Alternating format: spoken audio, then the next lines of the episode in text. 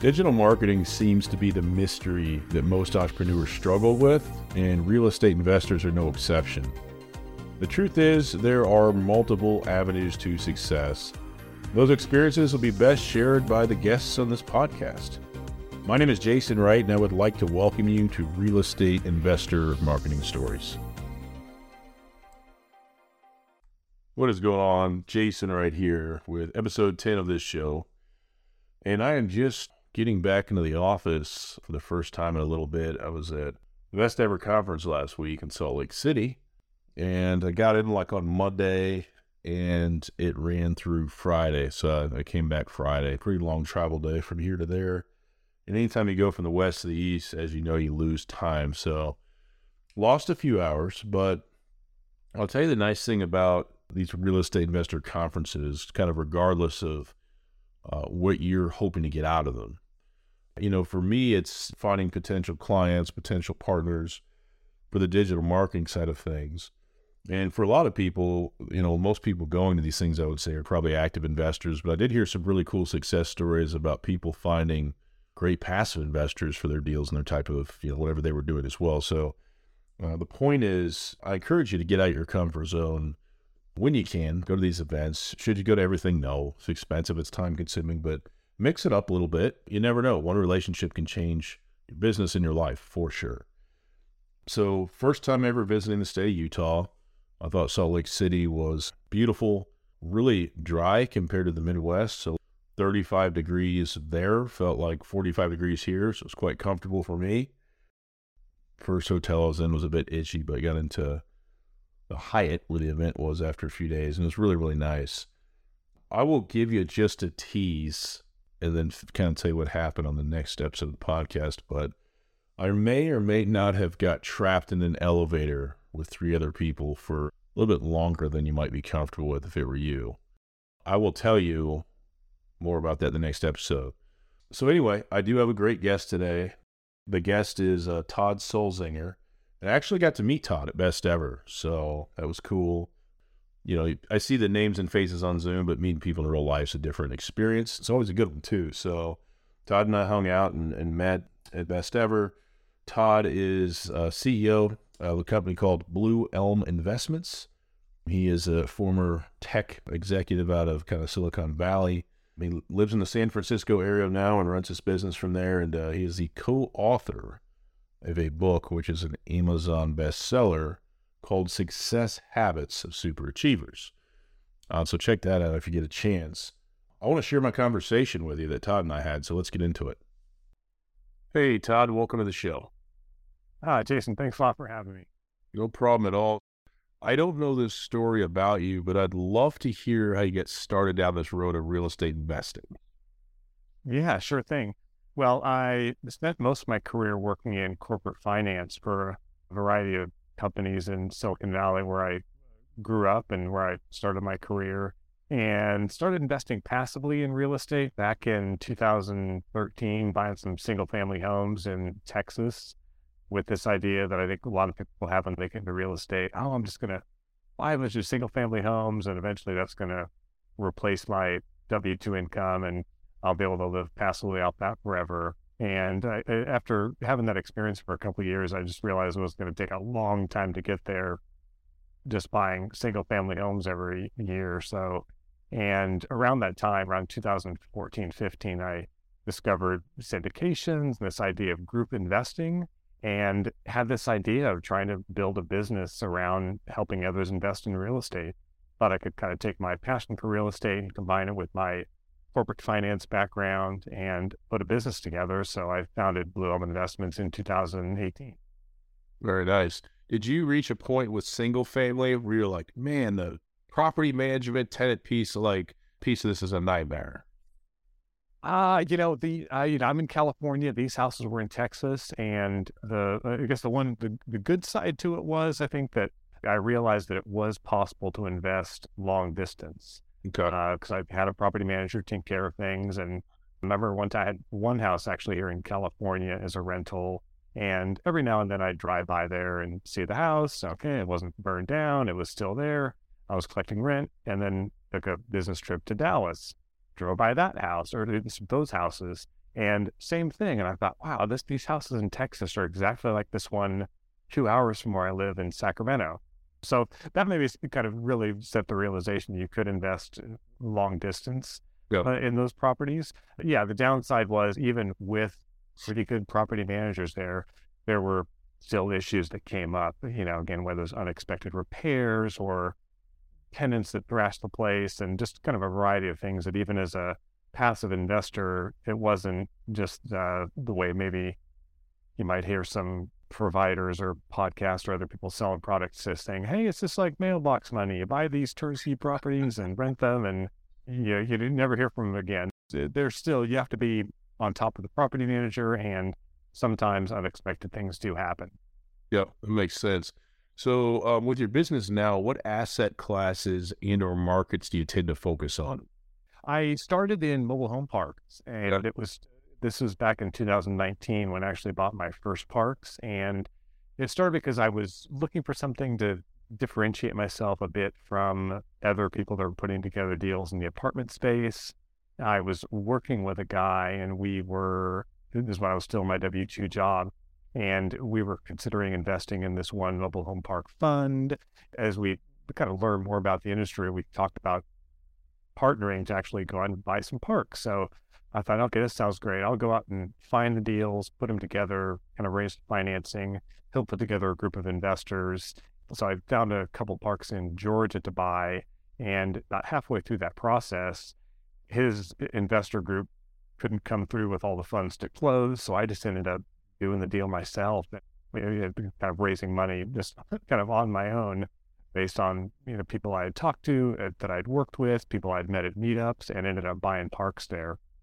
So kind of started in the mobile home park uh, space, bought another park in Tennessee, and uh, I bought one in Arkansas about a year or so ago. I uh, kind of decided through that journey that I wanted to pivot out of mobile home parks. They're they're a great asset class with a huge need for affordable housing across the country, and that's really a great niche that uh, mobile home parks fill being involved in them actively for a few years, I decided I didn't want to kind of grow this big mobile home park empire. So I started diversifying some other asset classes. So I, I partnered on a large apartment portfolio with a big group last year to bring that asset class to my investors.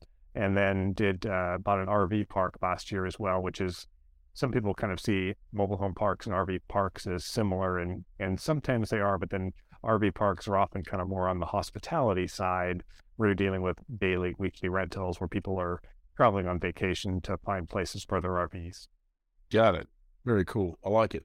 The cool thing about that question is everybody I talked to on the show is totally different. So it's neat to see there's so many different angles and so many different things you can do and enjoy it and be successful. So I like that. Absolutely.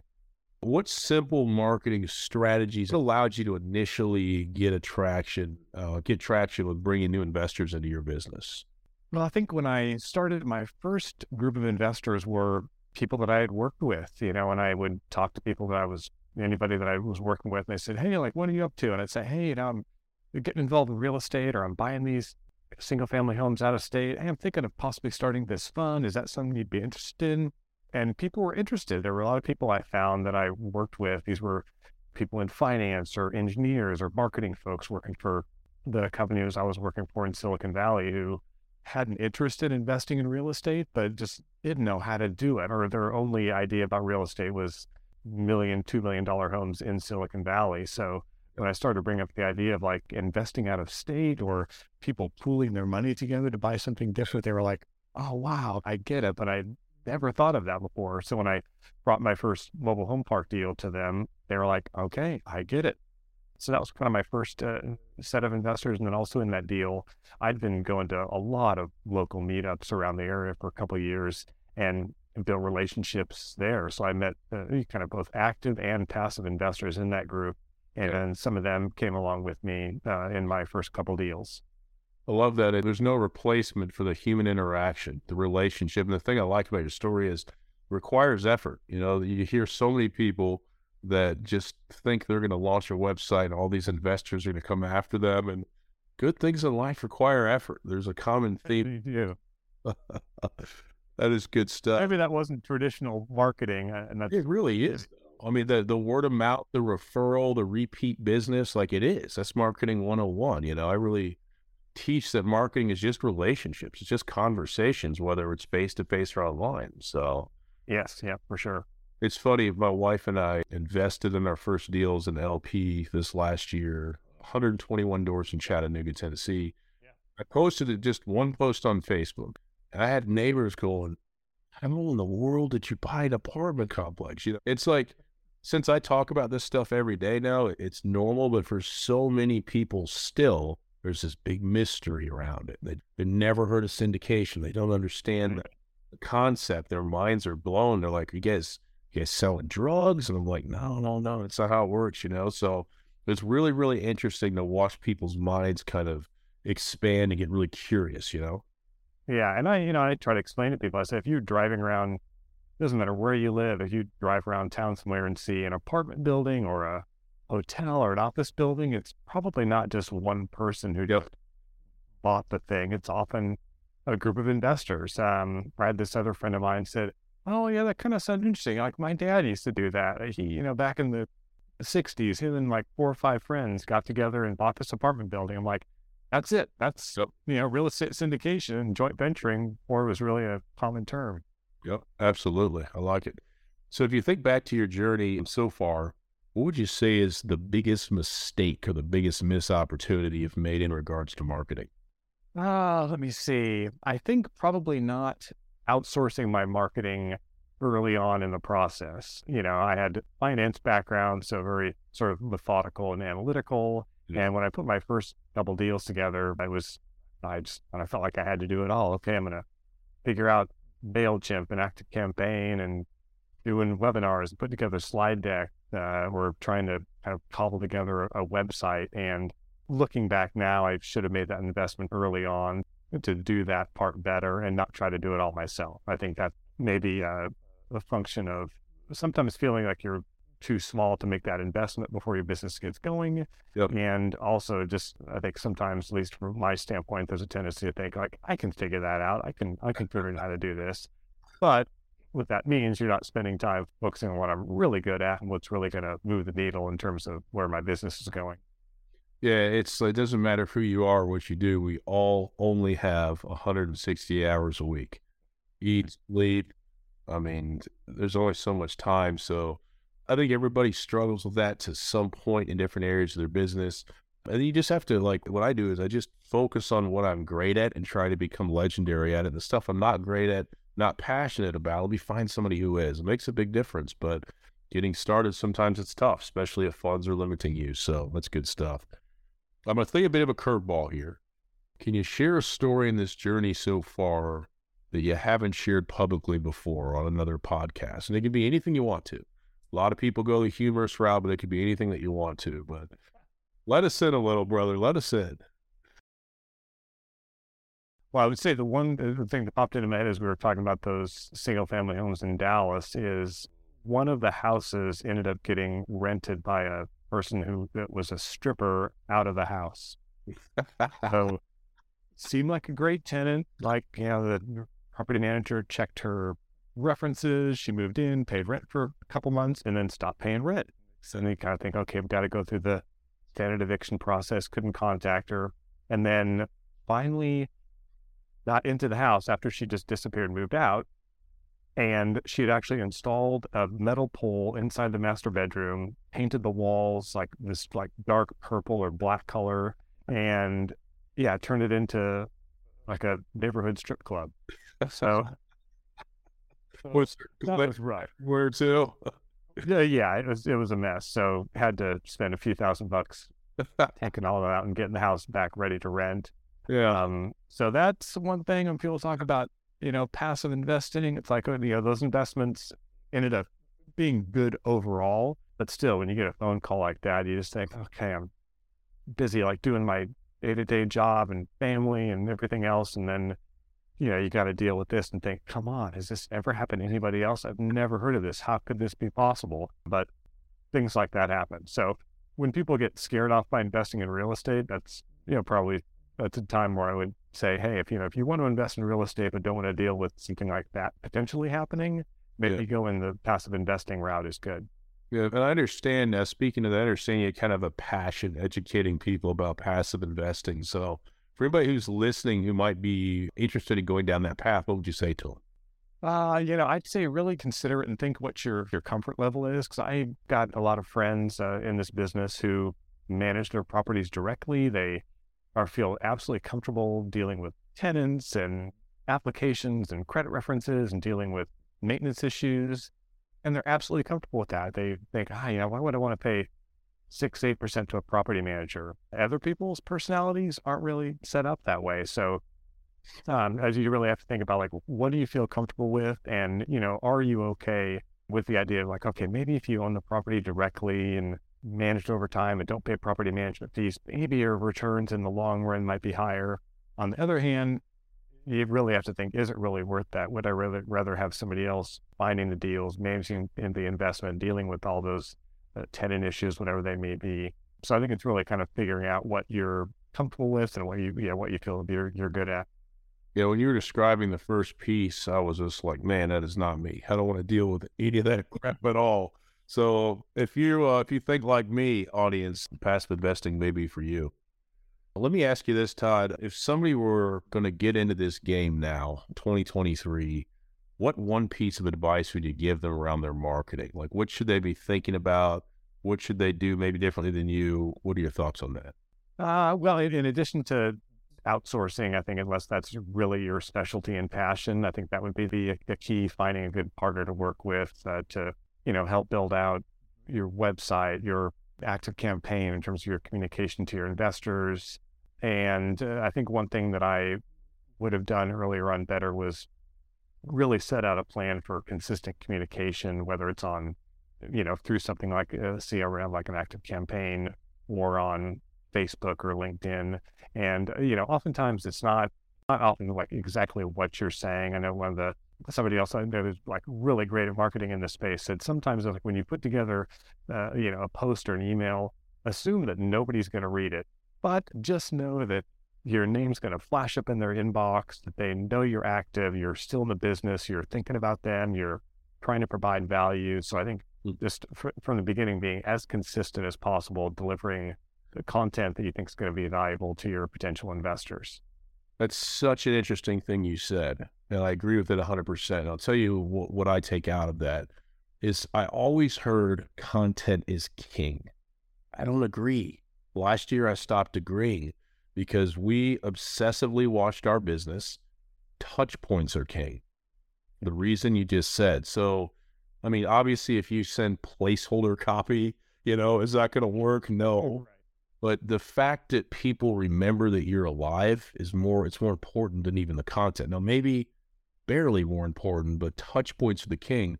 So I've become obsessed with it. In our business, probably about June of last year, I was sitting right here and I go, man, I wonder how many touch points it takes for me to make a sale. So I'm going to guess and then I'm going to study it. So I was like, four or five is my guess. And I started studying it, and it was about 15, 15 plus. And I was hmm. like, wow, I would have never guessed that. So I said, what, what does the journey look like? So I started looking at these different paths into kind of our business and I started counting and paying attention. And I said, if this already works well, uh, why not add more touch points to the end? What's the worst that can happen, right? People either still don't buy or they unsubscribe, but like, what's the worst that can happen? So we started adding more touch points just to make a better, more conversational experience.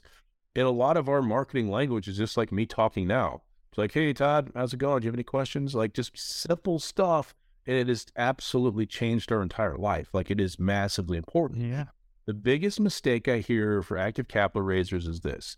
They say when somebody new joins my list, if I don't have a deal, I don't know what to say, so I don't say anything at all. So they wait six months, nine months, maybe longer. They're like, hey, Jason, I got a deal. Then I'm like, I don't know this company. Who's this? Who's they delete. So yeah, what you said is what I preach and teach, and I couldn't agree more. And it doesn't seem like it would be true, but in my experience, it is. And and you never know when somebody's going to reach out. I know I have somebody that I used to work with that's going to be investing in my current opportunity, and they like reached out and said, "Hey, I I've been seeing what you're doing, following like you know how your business has grown," and they hadn't commented on it, probably not just seen any comments from them or any likes or anything, but they'd been just sort of watching the journey. Yep. And, you know, when the deal was good and the opportunity and the time was right for them, then they reached out and said, Hey, you know, I want to talk and I want to invest with you. Yep. That it's so true. Like, and that kind of goes into the consistency is important because you never know who's watching, and there's always twice as many people watching as you think. A lot of people will just sit back and watch, and they'll never raise their hand, they'll never comment, and then one day you get that touch, and they're like, "I'm ready," and you're like, "What? What do you, what do you mean? You've been okay? Wow, you've been around for a while, okay? Yeah. So Yeah. it, it's like working out. Like I'm going to the gym today. Today's week two back after about a six month break. I know if the next two, three weeks are going to hurt, right? I like lifting heavy and I do it safely, but I lift heavy and um, it's to, it's going to hurt. I'm going to be sore for a while, but on the other side of that, week 8, 10, 12, there's going to be great results. Every workout may not be perfect, but the consistency is going to get me to where I want to go. Same thing with business, right? So, Yes, yeah, yeah, and that's and I think that uh, you know saying not being perfect is a good point. It's like you know don't let perfect be the enemy of good enough to get something out there to start the, practice and the flow. Yep. I, I think a lot of people getting in this business, you know, again, with maybe just in terms of their corporate background or agencies might just feel like, oh, I just can't do it until it's just buttoned down. Now, you know, you want to have something quality and not have spelling mistakes and just have it, you know, not look like a mess. But on the other hand, a lot of it's just getting things out there that people will find relevant to, yeah, to let people know what you're doing. Absolutely. Good stuff. So we are in February of 2023 at the time of this recording. What are you focused on for the rest of this year in terms of business? What are you looking forward to? Yeah, I, I'm looking really for you know good partnerships and good opportunities. Uh, right now, I'm talking to four or five different people about potential opportunities out there. One of the big issues that people have right now, or concerns they have, is about what's happening with interest rates, and it is having an impact on the ability to be able to buy apartment buildings, for example. And the deals that I'm finding that seem to be the most interesting now are ones where people uh, are able to buy uh, an asset with assumable debt so they're able to still get in with three or four percent debt if they can take an assumption versus trying to buy something new at five or six percent. So you know, finding opportunities like that I think are important, and I think that's you know, probably one of the biggest concerns I've seen from my investors is to say, what's happening with interest rates? You know, should we wait? Should we maybe wait until later in the year to invest in something if prices go down? So I think the opportunities will be most compelling is one where the the financing structure still makes sense and you still feel like you're not uh, overpaying compared to what the peak of the market was. Um, Yep. So I think you know right now I'm talking to several different people to partner with as sort of the, uh, either as a large limited partner or possibly as a co-general partner to get in some deals this year. So um, yeah, so my goal th- this year is to bring three or four opportunities to my investors and uh, yeah, grow my business potentially into some new asset classes. Nice. Very nice. So if anybody listening or watching would like to get more info from you or learn more about what you're doing, how can they do so? Yeah, they can always reach out. My company name is Blue Elm Investments. So that's the color blue, elm like the elm tree investments. So blueelminvestments.com. They can reach me at Todd, T O D D, at blueelminvestments.com. If you go to my website, then you can download a free ebook that I was involved in called Success Habits of Super Achievers. It was a collaborative book with 80 uh, authors and I got together with, and we created this book for habits and uh, tips and tricks to accelerate your success. So they can go to my website and download that. And uh, yeah, if anybody wants to discuss real estate investing passively or actively, I'm always happy to chat. Awesome. Sounds great. Well, Todd, it's been a pleasure having you on the show. Thanks for coming on today. Yeah, thanks a lot, Jason. Appreciate it. Thank you for listening to this episode of the show. I had a great time making it, and I hope you really enjoyed yourself listening to it. If you want to keep up with all things Real Estate Investor Marketing Stories podcast related, I encourage you strongly to go to reimarketingstories.com and signing up for our podcast newsletter. We will simply keep you up to date with what's going on at the show, new episodes, and things like that. reimarketingstories.com. So hopefully today's episode and the other episodes that you'll listen to will remind you that as a real estate investor, everybody starts at the beginning. Okay.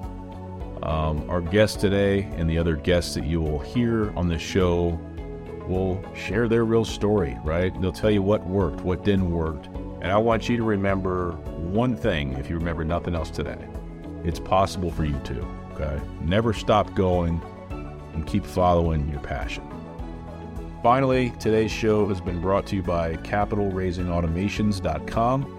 If you're an active capital raiser and you are ready to learn the three areas that are holding you back from raising more capital, I strongly suggest you check out capitalraisingautomations.com. Check out our free 10 minute video there, and you let me know if it doesn't provide you value. I'm sure it will. All right, thanks again for listening to the show this week. Hope to see you next time. Take care.